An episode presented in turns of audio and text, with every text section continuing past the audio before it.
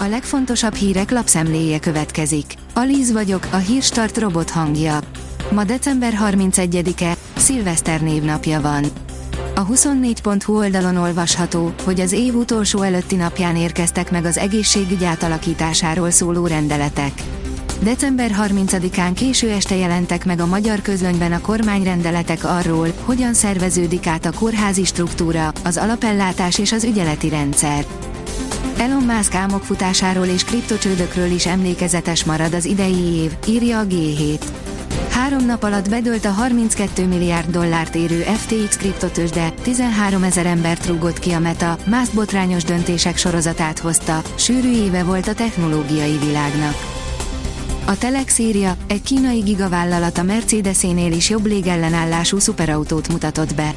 Az EON neve lóg a levegőben, a márka csak 2018 óta létezik, de a hátterében az egyik legnagyobb járműipari vállalat áll és elég meggyőzőek a Hyper GT eddig nyilvánosságra hozott technikai részletei.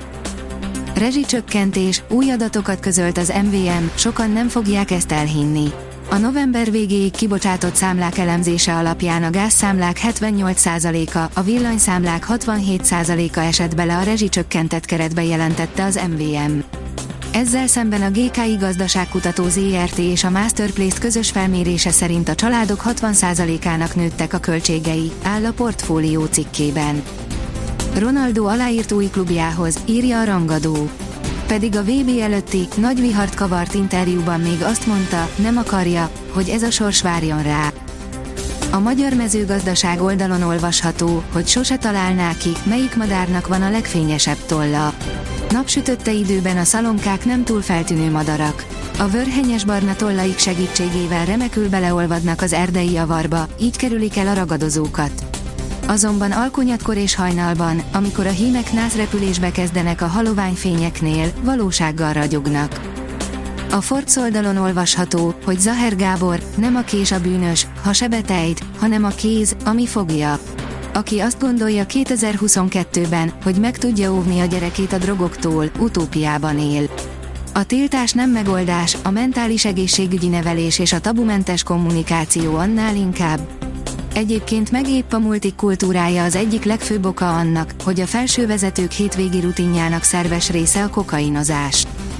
A napi.hu szerint Bulgária is csökkentené függőségét az orosz atomtól.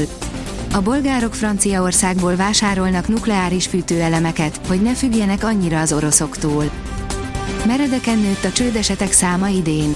Megugrott a csődesetek száma a fintech szektorban 2022-ben, az áldozatok között vannak neobankok, valamint az FTX kriptotősde, áll a fintech cikkében.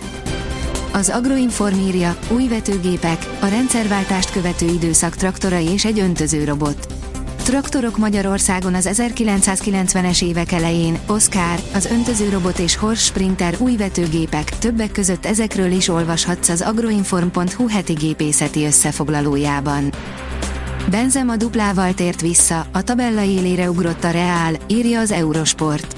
La Liga, a Real Madrid két gólos győzelmet aratott a Real Valladolid vendégeként a spanyol labdarúgó bajnokság 15. fordulójának péntek esti mérkőzésén. A büntető.com írja, az év legviccesebb sportpillanatai. A 2022-es naptári esztendő végéhez közeledve felelevenítünk néhányat az év legemlékezetesebb vicces sportpillanatai közül. A meg annyi kiélezett mérkőzés, világesemény közt szerencsére azért formabontó, humoros pillanatoktól sem volt mentes az új év. Megint rekord enyhe idővel kezdődhet az új év. A következő napokban Észak-Afrika térségéből rendkívül enyhe levegő áramlik térségünkbe. Január 1-én az egy éve született 17,5 fokos hőmérsékleti rekord is megdőlhet, írja a kiderül. A Hírstart friss lapszemléjét hallotta. Ha még több hírt szeretne hallani, kérjük, látogassa meg a podcast.hírstart.hu oldalunkat, vagy keressen minket a Spotify csatornánkon, ahol kérjük, értékelje csatornánkat 5 csillagra. Az elhangzott hírek teljes terjedelemben elérhetőek weboldalunkon is. Köszönjük, hogy minket hallgatott!